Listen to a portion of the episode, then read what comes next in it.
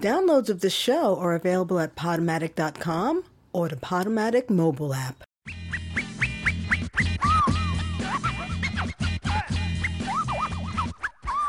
Hey kids, you are listening to Radio Free Brooklyn, and this show is Fish Out of Agua with Michelle Carlo. Today is Tuesday, January the 8th, 2019. 2019. Oh my god, it's a whole new year. And we have a whole new slew, a cavalcade of talent, a cavalcade of guest artists to bring to you this year. But before we do that, let's start with a little throwback jam from one of my fave bands and one of our guest artists, too. In a flash, the school bell rang. Jenny grabbed onto my hand, took me home, and said, True gorgeous, swing it, swing it, swing.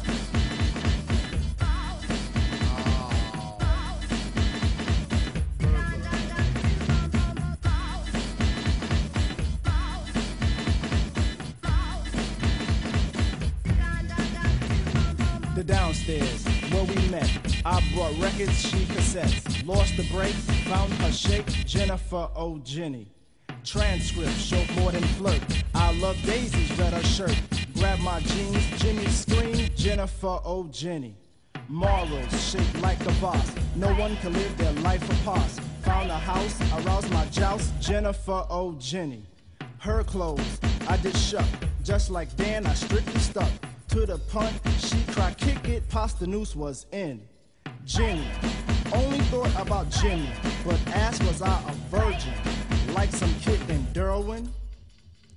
She said, let's try it in the bathroom, but the noose is way above sinks. So to the kitchen she did Dan and came back rapping some ran.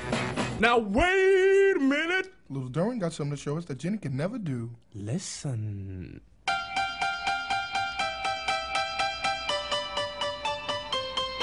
Hey, look at little Darwin. Look at him go! Look at him go!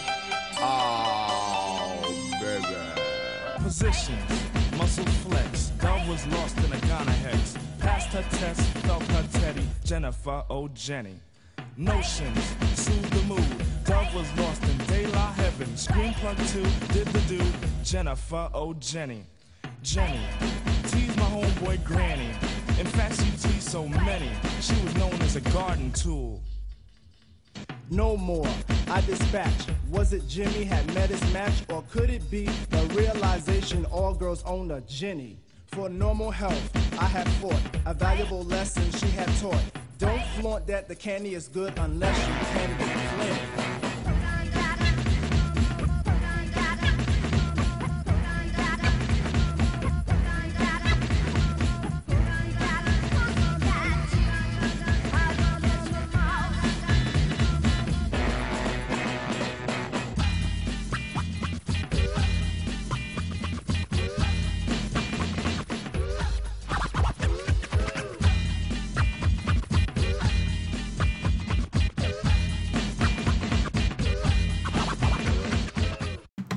We're back with Fish Out of Agua on Radio Free Brooklyn.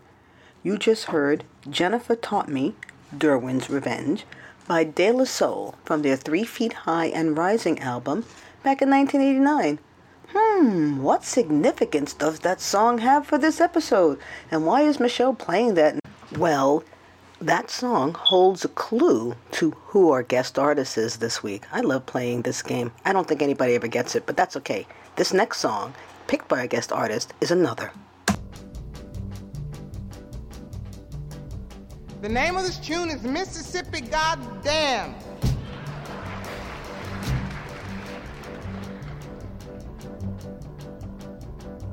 And I mean every word of it. Alabama's got me so upset. Tennessee made me lose my rest. And everybody knows about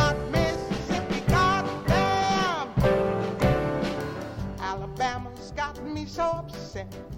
Tennessee made me lose my rest. And everybody knows about Mississippi. Goddamn!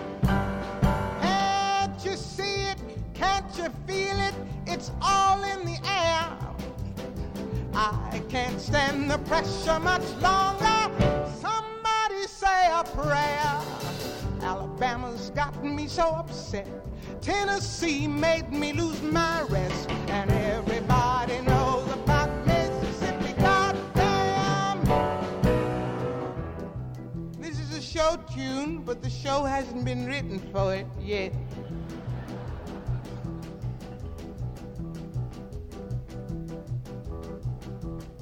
Hound dogs on my trail, school children sitting in jail, black cat cross my path. I think every day's gonna be my last.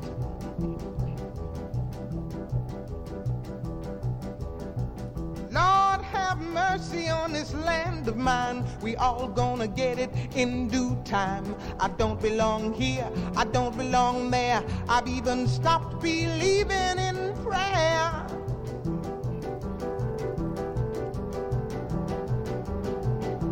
Don't tell me, I'll tell you.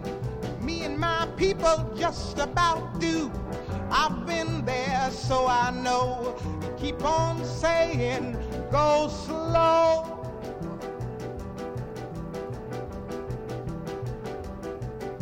But that's just the trouble. Washing the windows, picking the cotton. You're just plain rotten.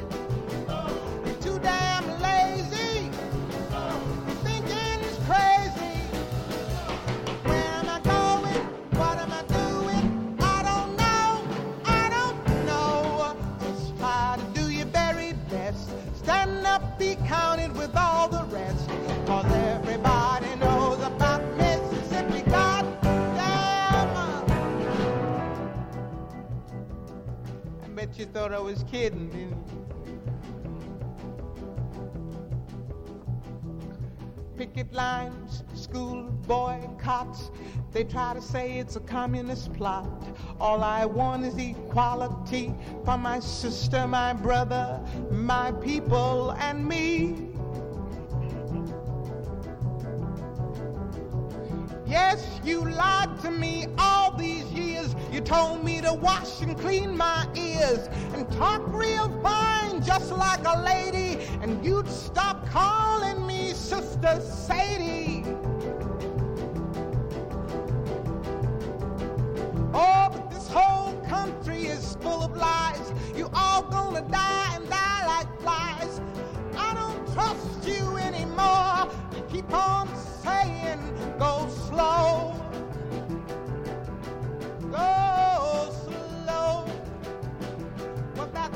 Trouble.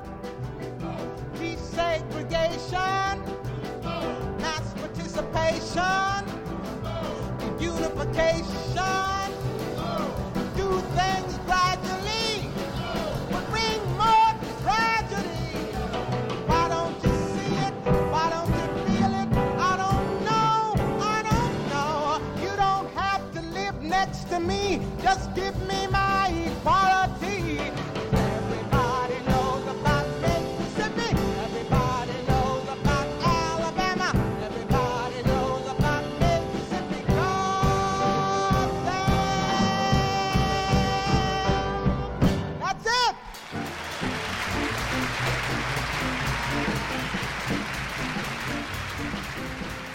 And we're back with Fish Out of Agua on Radio Free Brooklyn.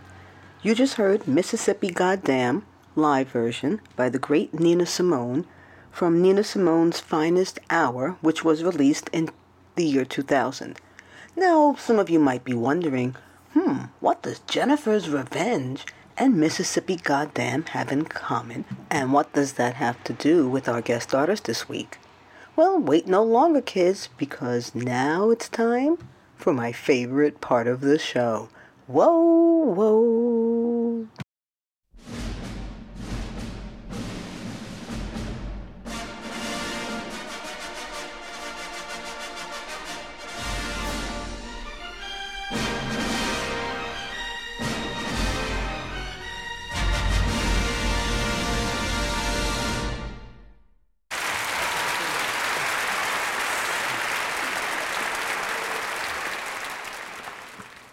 Everybody, welcome to Fish Out of Agua's Guest Artist of the Week!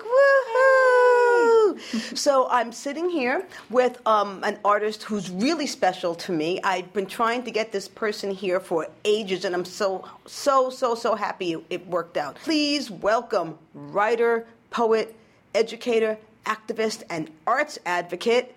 Siri or JF Siri. thank you, thank you, thank you. I'm really excited to be here, Michelle. I'm glad that, that we got in contact and we were able to make it work.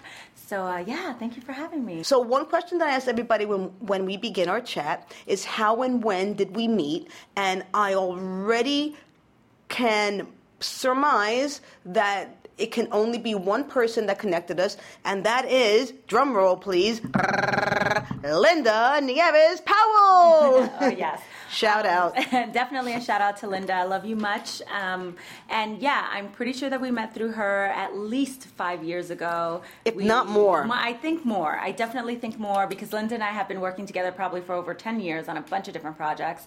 So um, I definitely think that we crossed paths a few times. And then I think we met and sort of really talked and got to know each other a little bit better was through Soledad Speaks, which is a project that we worked on yes. about five years ago. Yes, the, the one so, that Peggy yes. Peggy yes. Robles uh, Alvarado, Alvarado was in. And uh, Maria was on yeah, it. Yeah, yeah, yeah. Uh, Miriam uh, Rodriguez was on it. So yeah, we had an amazing group. Linda Nieves Powell is a producer that has a history of producing these really great shows that just capture a Lat- Latina experience mm-hmm. in New York City. I mean, now you have to say Latinx. Right, right. Yeah, yeah, yeah. Back then it was Latina. Latina. Uh, like, yeah. like one of her famous shows was called Yo Soy Yo Latina. Latina, yeah. Now she would have to say Yo Soy Latinx. Uh, well, it's her project. So yeah, yeah, yeah, yeah. Wants, yeah. That's yeah. true. She can say Someone... whatever she wants. so, are you a native New Yorker? I am a native New Yorker, born and raised in the Bronx. Yeah. Yes. Ooh, Bronx Boricua hey. time. That's right. Um, are both your parents from the island? Yes, they are. They were both born on the island. My mom was born in Salinas, and my father was born in Carolina. Carolina. Yes. Yes, Is that where Roberto Clemente was from? That's right. Did they know each other? You know, that's a good question. I believe they probably were born I, around the same time. Maybe. I believe that my aunt went to school, like primary school with Roberto Clemente. I'm not 100% sure, but I feel like just recently I had posted something and she mentioned it. So, um, so they were definitely in the neighborhood around the same time and coming up around the same time. uh, for for those who don't know, Roberto Clemente was an all-star baseball player in the in the 1960s and 70s from Carolina, Puerto Rico, who died tragically on New Year's Eve, 1972, on an airplane that was on an emergency humanitarian mission right. bringing supplies to Nicaragua, where mm-hmm. that had just had a horrible, horrible earthquake. That's right. That's and right. he basically became a posthumous saint. Yes. Basically, absolutely. basically, yeah. yeah. I mean, I think, I, and well deserved. Uh, well deserved, absolutely. Um, not only because of, of what he was doing in baseball at the time, but also just the fact that he was that he died in in you know, in trying to help another community, and not even the Puerto Rican community, but a community, a, a Latin community, you know, yeah, right. I, and so that, it, you know, for me growing up was really important. Me to know too. That, that was part of his you know his existence and who he was yes. as a person. You have siblings? I do. I do. I have. Uh, so my both of my parents have been married before, so we have a kind of an array of siblings. Oh, it's like a Puerto Rican yes, Brady Bunch. Exactly right. Exactly right. So I have uh, two older sisters, and I have four younger siblings two sisters and two brothers, and so I'm like, you know, uh, me and one younger brother are kind of like snap, sn- smack in the middle. Um, but I was raised primarily by my mom here in New York City, and so she, there were three of us at home. So despite the fact that I have this large sibling group, there were the, my older sister, and my younger sister, that were the ones that were really in the household with me growing up. Did you go back and forth to PR? We did. Um, there were a few years, I want to say, while I was in primary school, that we didn't get to go as often. But uh, by the time I was, you know, heading towards middle school, we were going almost every year. Um, we spent a lot of time with my family down there. And what's interesting is that despite the fact that my parents got divorced when I was very young, I, you know, because we traveled to Puerto Rico so much, I always was in touch with my family on my father's side. We had an excellent relationship, and we still do today. So that's, uh, that for me is always a very interesting that's thing. Great. That despite that, you know, my mom was so phenomenal in that, you know, this was our family. She never kept us from them. There was no ill will or anything like that. And so, you know, I grew up feeling very connected to Puerto Rico, even though I wasn't raised there. I mean, we did live there for a couple of years before I started school. So the idea was that we would be raised there, but unfortunately, when the divorce happened, my mom brought us back to New York because that's where she was from Right. and where her network is. But you all born in the United States. Yes, yeah. Well, so my mom was born in Salinas, but her father. No, I mean you, oh, like yeah, the me, Yeah, the yeah, yeah. kids. Me Yeah, and my, yeah. and my two sisters were both born in, in New York City. Yeah. And it, people sometimes don't understand how, like, you just seamlessly go back and forth from the mainland to the island, from the mainland to the island, from the I- mainland to the I've island. always told people, for me, it's like going to New Jersey. You know, Yeah. Like, you know, when people say they go to New Jersey to visit family or Pennsylvania or Connecticut, that's what Puerto Rico always felt like to me. Like, oh, I'm just, I'm going to Puerto Rico to see my family. So, so you grew you grew up 100% bi- bilingual then. Well, that's a good question. Um, I've we there was a lot of Spanish spoken in the house, a lot of uh, Spanglish, I should say. My mom, you know, I mean, she was Americanized. Uh, she's been the, her family has been in New York City since the I want to say the late fifties, early sixties, probably. So so we did grow up very Americanized, but there was a lot of Spanish in the household, um, and and my relationship to Spanish has evolved. You know, we probably spoke it a little as kids, and then you know for a while there didn't speak it at all. And as I got older, I really wanted to recommit myself to making sure that you know I could speak Spanish to my family. I mean, it's not the greatest Spanish, and I'm probably not super proficient, but um, you know, but that at least I had communication, and uh, not just with my family, but you know, later on when we talk about uh, work things, you know, just even in my work and my practice. So. I mean, it, it's really important, and I Yeah. think that people that are our age had a very u- unique place in that because our parents' generation did not benefit from anything bilingual, and there was such a Right. stigma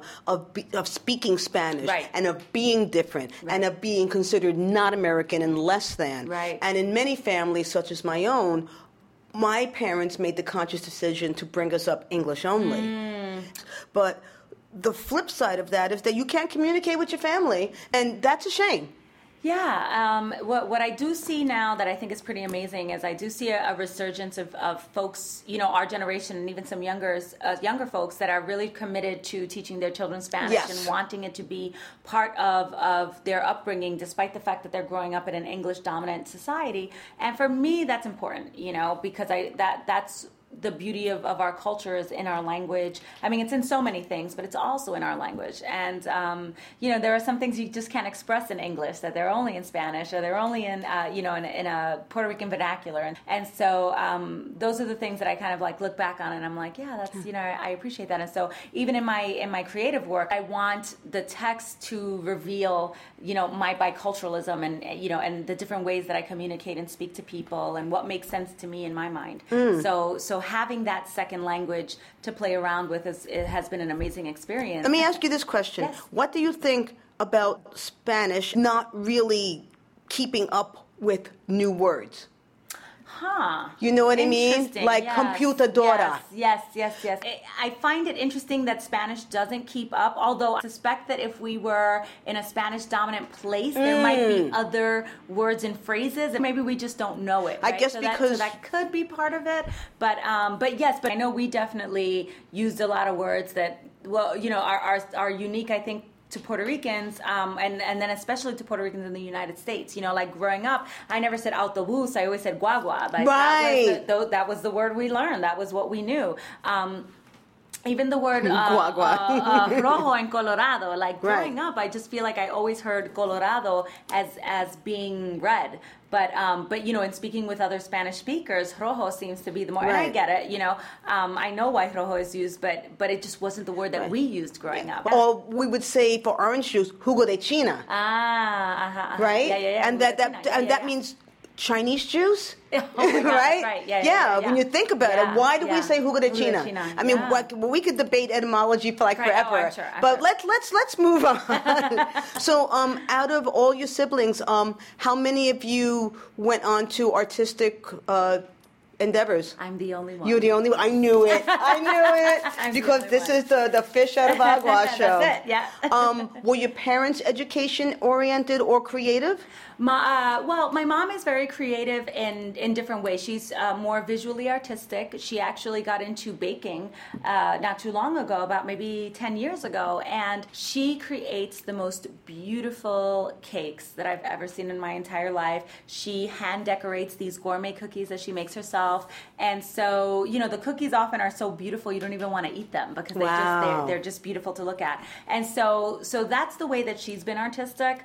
Um, there aren't there is a lot of poetry in my family in the sense of you know uh, my aunt used to recite poetry not not that she wrote herself that i can remember but she definitely you know as an orator would recite some poetry she did a very beautiful piece for my quinceañera um, so so there's been some uh, traces of arts, but I'm probably the only person that has fully uh, immersed myself in an artistic life and tried to to really make that part of my career and and you know just who I am as a person. Did your artistic self manifest itself at a young age? Good question. Um, I want to say that I started writing probably between middle school and high school as a as what I thought was a creative writer. I, I journaled a lot. I always did, um, but I started writing these short stories. And I remember my my earliest memory was uh, being in high school and. Um, submitting myself for an essay contest, like a create, like a short story contest, and so I didn't win the, you know, whatever the prize was, but they invited all of the all of the folks that entered. They invited us to, to this little bruncheon, and we got these certificates and the, you know, the, this uh, So, this like little in book. school? Where did you go to Um, school? I went to Manhattan Center. So yeah, so so so that was like my first kind of taste of you know what I'm gonna I'm gonna risk it all and you know enter this contest and see what happens. And looking back now, you know, um, because like a lot of adolescents, you know, I struggled with different insecurities and uh, had some anxiety and some uh, self esteem issues. I looking back now, I feel really proud of myself that like my little 15 year old self was like, I'm going to enter this contest and see what happens. I remember, the, you know, all of the uh, contestants being invited to a luncheon and you know being rewarded at least for for that submission, and so that to me was kind of like a first sign, a first indicator that this might be, you know, something that happens. And so I always I continued writing, but I stopped entering myself into things because, of course, you know, when you're young and and uh, you you don't take the rejection that well. Now, How was your family with that? Were they accepting of you as a Yeah. writer, or did they say, "Well, you can play with this, but we want you to be a doctor Yeah. or a lawyer or an engineer. We want you to do something that makes money. Art is for Yeah. play." So my mom, who I love, love, love, love, love so much, uh, was definitely, uh, you know, the kind of parent who wanted to make sure that her children had job security, home security, financial security. And as a single parent in New York City, it's completely understandable why any parent would want to make sure that their child chooses a career that's not as risky as going into the arts, because as as we know, you know, the artist's way is a very risky way. And so I don't want to say that she discouraged me per se, but she was more highly encouraging me to pursue other things. Like, you know, she always thought that I could uh, probably should have been a lawyer. Um, and that probably and that I know had a lot to do with with who I was as a person and you know my argumentation and just how I would you know passionate about certain things but that wasn't the life for me. Uh, and then it wasn't until I got to college that I started uh, really writing poetry and focusing myself around poetry. And what college did you things go out. to? I went to Binghamton University in upstate New York. SUNY. Uh, yes. And so at that point, I started reciting poetry in public because it it was like a thing. You know, there there would be all these events, you know, come and read your poetry, these open mic events, and I hadn't really been part of that culture in New York City when I was in high school. So, you know, confronting it in college gave me an opportunity to say and I was also a different person by that time. I was a little bit more confident, a little bit more mature. And so then I really started throwing my, myself out there. And what was amazing is that I got a lot of, of positive response, you know? So then it became like. From other people? From other students, yeah. So then it became like, hey, Siri, can you come in and perform at our poetry jam? Hey, Siri, can you come and perform at our banquet? Hey, Siri, you know? And so that was really cool to be, you know, 19 or 20 years old and having someone even at that age saying, we want you to read your poetry here. We want you to do something there. And um, Why did you pick that school? Great question. I, I, I tell students this all the time. I didn't pick the school, the school picked me. I have to give a lot of kudos to my mom because she really figured out the application process. She figured out what I needed to know. She learned th- about things like the Educational Opportunity Program, about the SUNY schools. And so she really you know, took the job of college advisor. Where Oh, like, that's great. My, my high school college advisor was like, "You're not going to get in there. You can't. You know, don't even bother." Um, so, so I was very, very lucky to have a parent So- that was that involved in that. You know, So your focused. college advisor discouraged you. She surely did. Why do you think that was? I think my college advisor was probably more focused on those solid A students and mm. really making sure that they got all the you know college opportunities. Whereas like you know me, who's kind of floating around and hovering and doing different things, it, you know, sort of read me as someone who was disinterested and therefore should not apply or doesn't you know shouldn't waste their time. At least, thing, at least they which didn't. is awful. At least they Um, didn't tell you that you should g- become a secretary. That's what they told me ten Oh my years earlier. Yeah, they were just like, "You're not going to be an artist. You should just go to Katharine Gibbs School and learn how to type." And I was like, "I already know how to type." And Yeah, that's, yeah, that's what they told yeah. me. I- This- they, said they told me I would never make it. And the thing is, is that Like, how do you say that yeah, to a that- that's part- 17-year-old? That's part of the reason that I work with youth is because I, I struggle with, you know, I struggle with this idea that adults have that much power to say to someone, you know, you can't do this, you can't do that. Oh, you're only good for this, you're only good for that. Now, there are a lot of factors at play, right? Like we, you know, you, you're looking at a young person, you're seeing their consistency, you're seeing their attendance, you're seeing their grades, you're seeing all of these things about them, right? But it, it's not our place necessarily to say you can't do that or you're supposed to do this. I think it's more, you know, I think the conversation should be more around, well, let's explore all of the options and realize that, you know, you may not get to everything that you want to do, right? But but that kind of discouragement, I think, you know, for someone like you, for someone like me, it, it didn't stop us from No, from because we have in the kind of things that we personality. Like it's like you tell me I can't do then something, do screw it. you. Right, I'm going to exactly. show you I can do it. Exactly, But not, everybody everybody's has that. like that. Exactly, and I and I and I always think like you know we we're kind of dictating a, a person's future when we do that, and so so that's that's tricky for me. Um, But but yeah, so that's kind of like how I got to college. Um, so so when I say Binghamton picked me, it's it's more so because I wasn't as engaged in the college application process as I think a lot of youth today are. They're very attuned. They've been talking about college since they're in middle school and sometimes younger, and so they're just in a much different place than I was. I mean, I had never even visited a college. Do you think that's better now That's than it was then? question. Um, Because, you know, some people might make the argument that being so focused on college and what are you going to do from the age of like 7 8 9 10 and then us who was just like you know playing in the schoolyard and like you know like like like Yeah. sneaking on the train and writing graffiti or maybe i did that you didn't do that. You know or being aimless Right, let's just say right, or, right, or, right, or you could also say being a child. Yeah, yeah. I mean, I think there's definitely a fine line. I, I very much believe that kids need to be kids. They need to explore. They need to have fun. All of those things are to come. One of the things that I remember about growing up that was that was so instrumental, I think, in just everything that I that I am today, is that for my mom, education was a priority. And she would always tell us growing up, you know, that life is harder when you don't have an education, that things are more challenging when you don't have an education, and that education is the only way for us as people of color to succeed, but for us to elevate other people of color, right? So that was, the, those were the kind of messages that I was getting from my mom very, very young.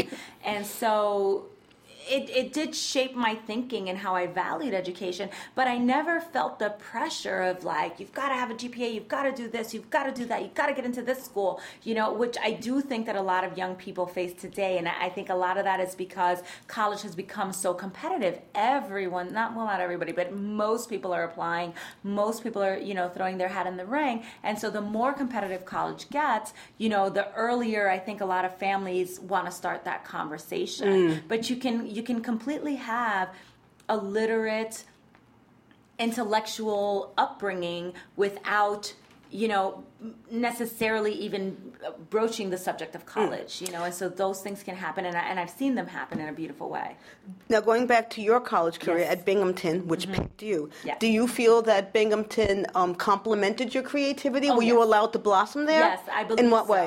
So, um, you know, Binghamton is a wonderful school. It's a liberal arts school, but it's also a research institution. So there's a lot happening. Were there a Um, lot of people of color were- there? There were a lot of people of color as compared to other SUNYs. Mm. So we, while we still were less than 20% of the campus makeup, we were still at the higher end of students of, you know, students of color population, you know, as compared to other students at the time. So it was nice in that way in that many of the students of color especially were usually part of EOP and all came from what we call downstate so the New York City Westchester Long Island area. And so we built an instant camaraderie. So that was really nice to have. Um, I was at, at Harpur College which is their liberal arts college. And so I actually studied rhetoric as opposed to creative writing and those are the two tracks for English majors. Um, so I was really more about argumentation at the time and, and I still had this creative writing passion. Mm. but for me it was a hobby more so than a career goal. And so, you know, so I was really focusing on writing. I, I, was actually thinking about getting into educational policy. And so all these other, you know, things were going on for me at the time. But what I was doing was um, developing artistically. I took painting classes, I took art history classes. I spent a lot of time, you know, I, I worked at the art co op for a while. I, I just spent a lot of time trying to I, did, I wasn't a theater major and I didn't hang out with the theater kids, but I did spend a lot of time just trying to cultivate my arts education as an undergrad. And so that I think really served me later on in terms of just recognizing that I did have some background that would allow me to to merge into this this life. Now, I think you mentioned before that you were performing when you were in college. Yes. Did um, what type of group was it? So there were lots of different types of groups. Usually, um, Latino fraternities and sororities. A lot of cultural groups like the Black Student Union, Latino American Student Union at our campus. And then as I as I made friends and networked with uh, folks from other campuses that were nearby, like Cornell, um, where, else Oswego and other places, then I actually was able to branch out and even did some performances at other campuses. Now, were you doing like Def Jam type poetry or your own little blend? I think it was my own little blend. Um, I've never because I've never I, I never I didn't come up you know with any particular uh, poetic group, and you know, I, I actually am an on the on the job learner, and in most of my artistic career, I were you a big poetry my own style. Were you a big poetry reader when you were growing up, or did you like more like short stories? No, no, no. I loved reading poetry, and and what's funny is that I, you know, looking back now, I read,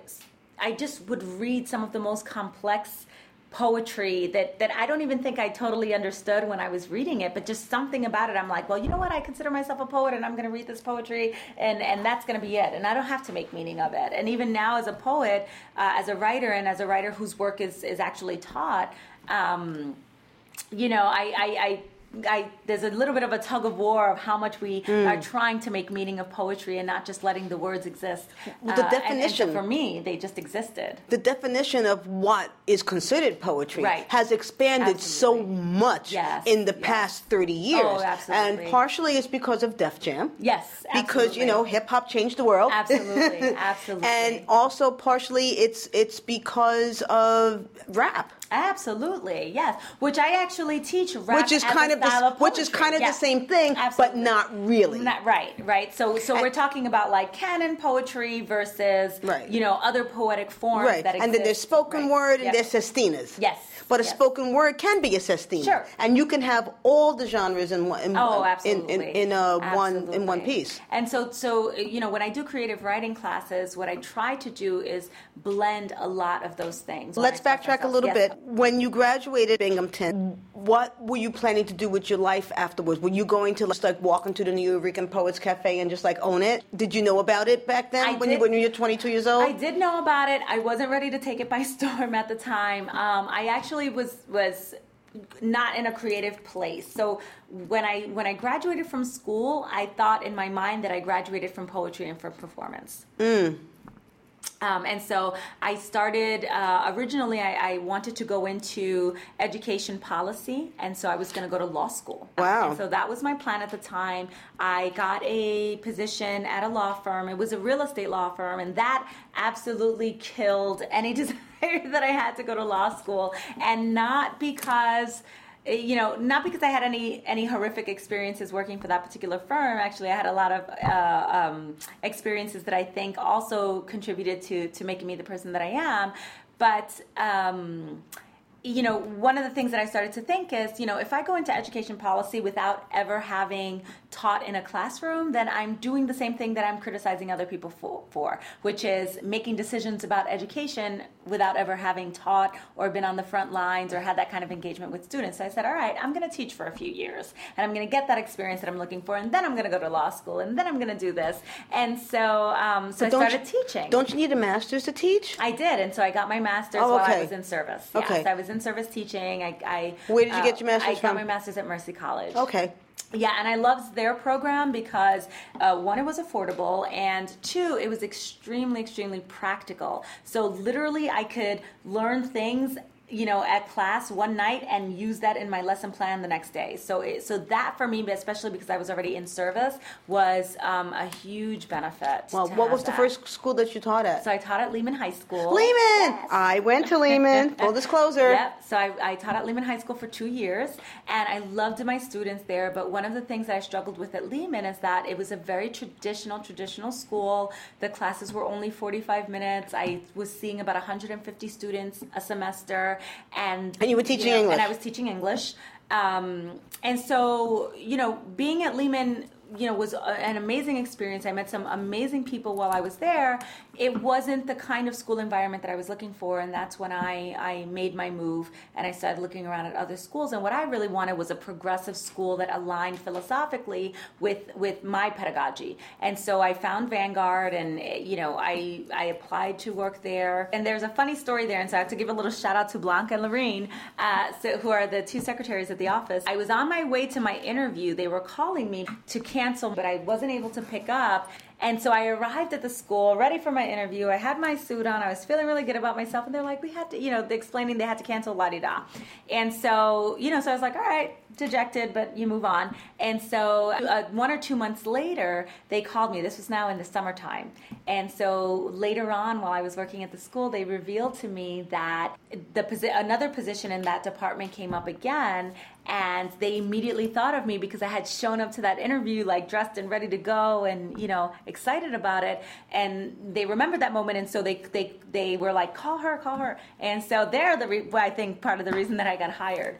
Um, and so the Vanguard has been a, a, an institution that I've had a relationship with now for 16 years. So you've been So, teaching for yeah. 16 I've years. been teaching for 18 years. 18 years. yeah. Okay, what school are you with now? I'm still with Vanguard. You're still with Vanguard. I'm Where- with where are they They are on uh, 67th Street between First and Second. So it's the Oh. Julia Richman campus. Oh, my mom Julia went to Richman. Julia My aunt and my uncle did as well. All Yeah. the all, all the good little Latina girls from Spanish Harlem went to went to Julia, Julia Richman. Richman. Exactly, It's the truth. It's the exactly. truth. So, Um, how do you think that your education career enhanced your creative career? Did you perform so- alongside all these 18 years? Have you been continuing to write and perform and put out new work? The majority of them, yes. Okay. So I want to say, you know, because I was doing my master's, I was merging into a new school, my life was changing. I probably, you know, probably took about five years between college and when I started performing again of just figuring out my life and who I was going to be. And and you know as soon as I got and the, the funny thing is is that as soon as I got settled right? So like as soon as my masters was done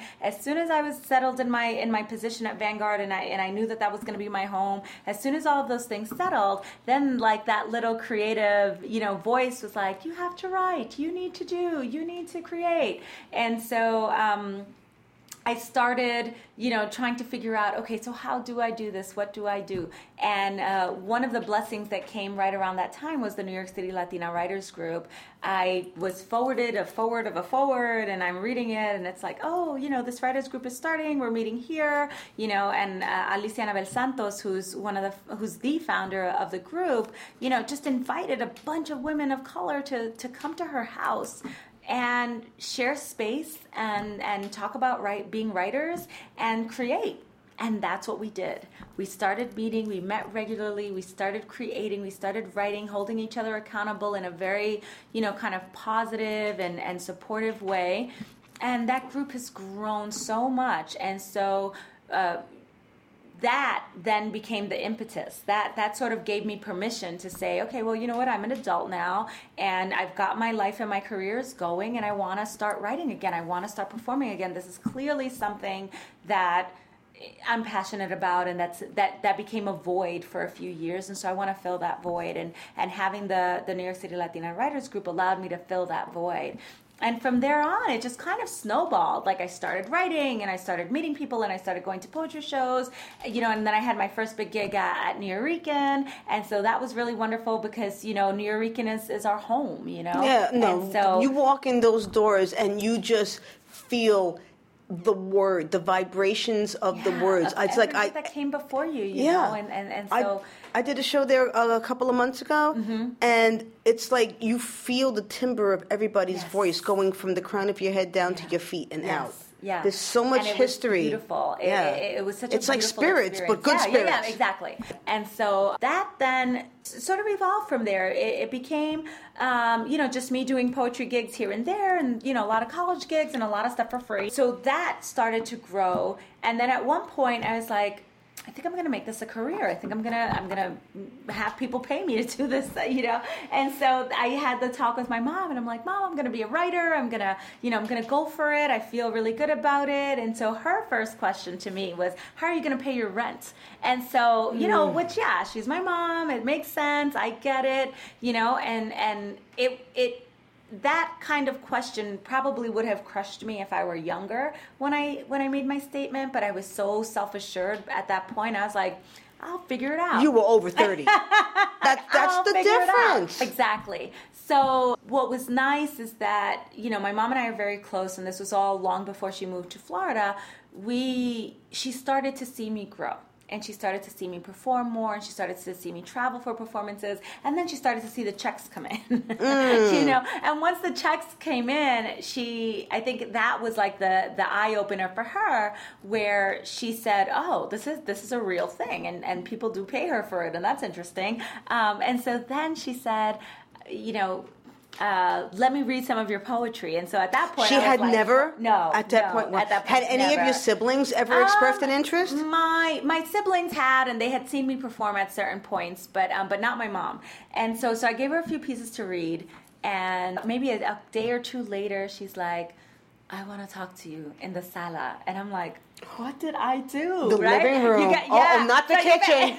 Not the ki- You know, not- so not my this is bedroom. like a Not the sit down. kitchen. Uh-oh. this is like a sit down. I was like, oh my God, what is happening here? I don't know. You know, and she just complimented my work. You know, she's like, your your writing is so strong, it's so powerful. You know, she did kind of make a funny statement about wanting you know, wanting it to be more flowery and pretty. And I was like, but you know, life is not pretty and and and my work is is really to show the not pretty side um, and but it really warmed my heart a that she read my work b that she thought it was important enough to, to just sit down with me and, and let me know what she was thinking. Uh, you know that that was so wonderful because i know that you know folks who go into the arts world if their parents or their families don't understand it's really difficult um, and I remember there was one holiday where, where we were all getting together for Thanksgiving, and I, you know, I was that was at the point where I was ready to go to leave work full time and really pursue this. And you know, my cousin asked me, he's like,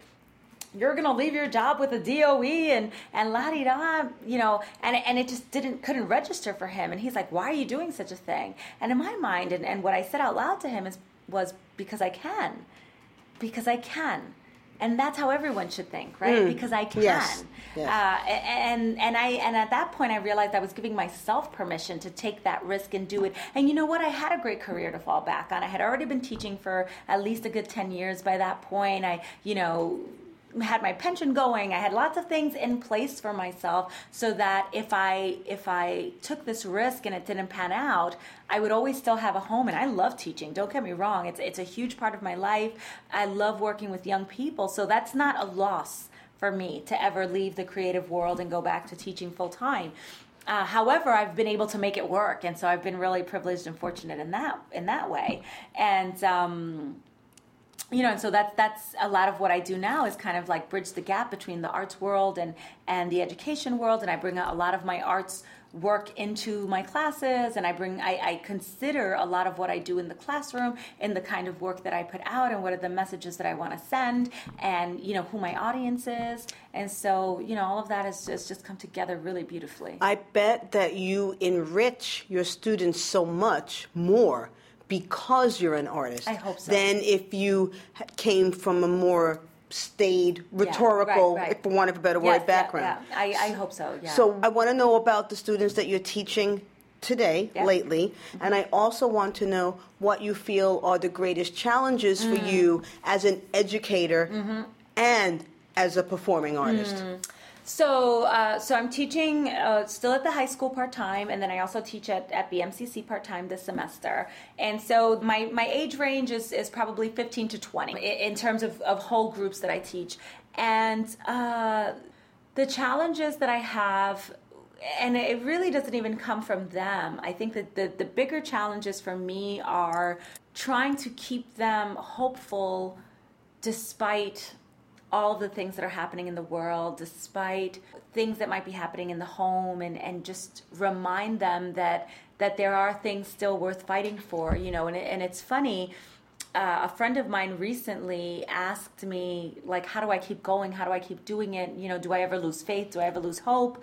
And so um, that I always think back to my students. You know, there's always some some conversation that I have with a student or some interaction that I have with a student that reminds me why I do this work, why I do the work creatively, why I do the work scholastically in a school, why all of that is happening, and it and it has a lot to do with the fact that I want to be part of creating a better world for them. Right? They they they weren't they didn't have any choice about being born into the world. They didn't have any choice about the world that that's been set up for them. They they had no power in that. And so my responsibility is to to try to make that world better in some way whether it's through the writing whether it's through the performance work whether it's through the teaching work to to do that.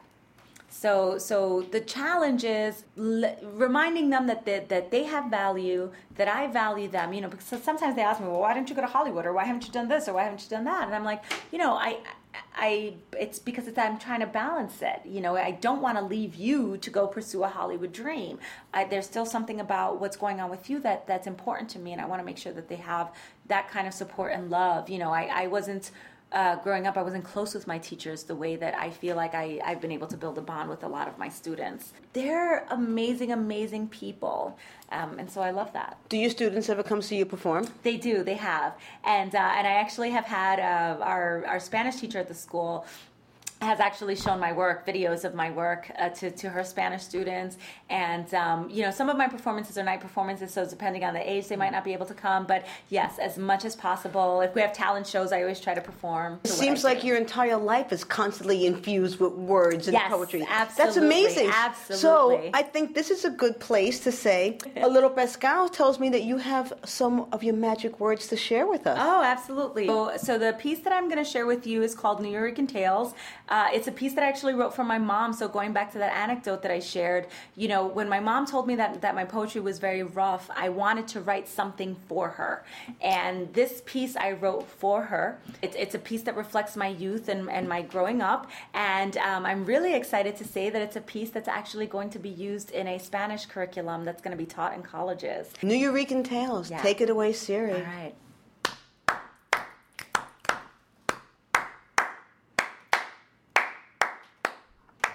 My heart beat, beat, beats to the rhythm of the clave.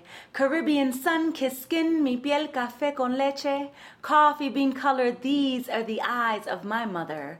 Raised by the Bronx, musing on medleys of salsa, pouring Hector Frankie, Celia Ruben from apartment windows, inspiring spontaneous song and dance from locals watching games of domino on city sidewalks. Childhood memories of syrupy sweet tamarindo piraguas and playing in pompas to cool down on heat-drenched summer city days. We eagerly anticipated the Puerto Rican Day Parade with our banderas held high. We shouted, ¡Huepa! Que viva Puerto Rico, isla del encanto y amor de mi alma. Never questioning whether our pride was innate or instilled, we were raised to love all of who we were, and mommy didn't tolerate ignorance. We were fed on a strict diet of pernil, arroz con gandules y yuca. We ate barrio frituras and drank jugo de guayaba from Goya cans. Christmas meant pasteles, arroz con dulce, and an extra present for leaving grass under your bed para los Reyes Magos. We took annual pilgrimages to Borinquen, island of my mother's birth, island of my soul's content, a chance to become one con nuestras raíces cultural.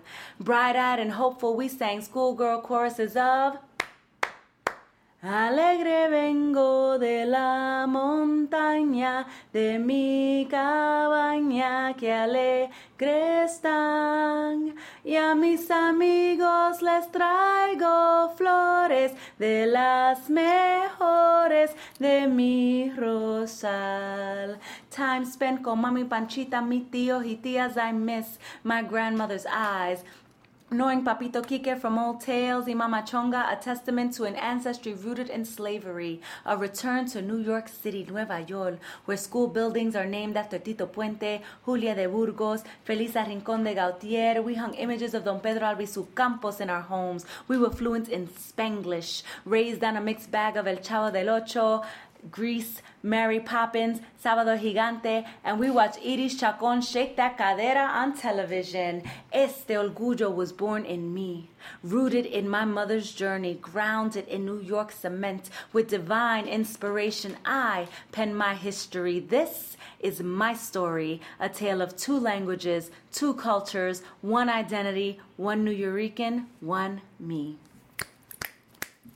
Snaps Thank you. on the air. Thank That's you. amazing. Wow. no. So, if people want to find out more about your fabulousness, keep up with your performances or any publishing that you might do, how can they find you? Absolutely. Well, they can definitely find me on my website, which is jfseary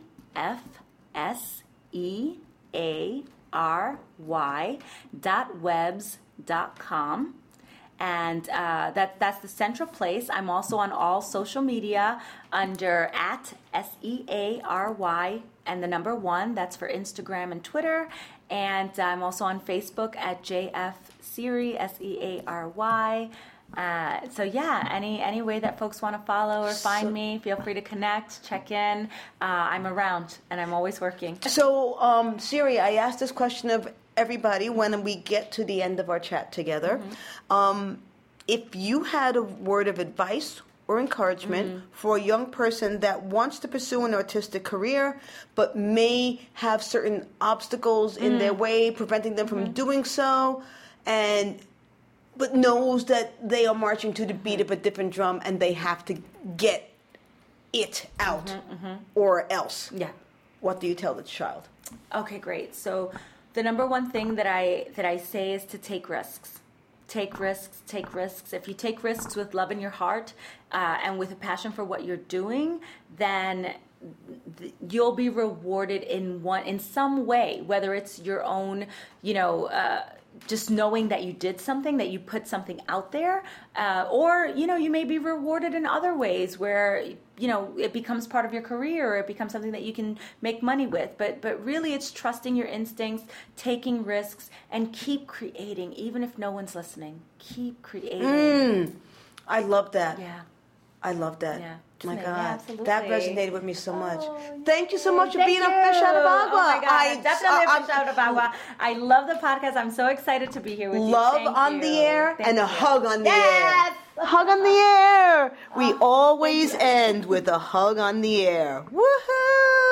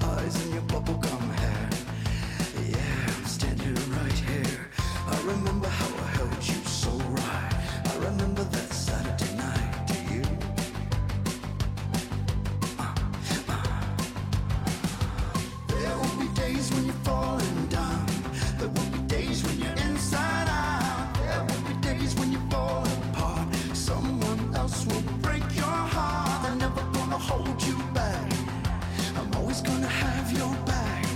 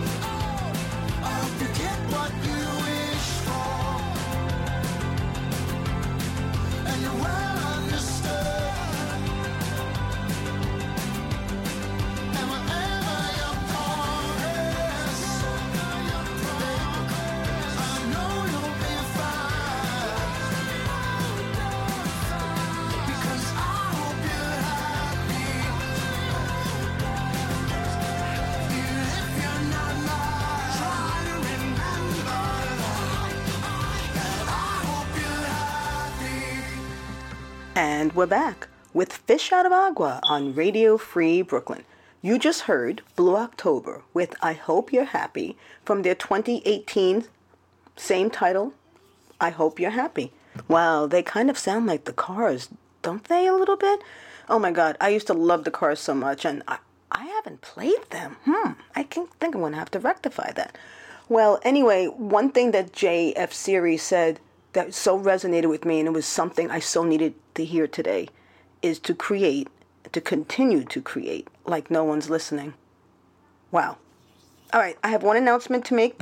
Uh, Radio Free Brooklyn is having an event, a RFB Presents event at the Pine Box Rock Shop next Monday, January 14th at 9 p.m. It's going to be a Radio Free Brooklyn DJ night. It's going to be a great chance to showcase Radio Free Brooklyn's awesome DJs in a live setting. So check it out if you're around.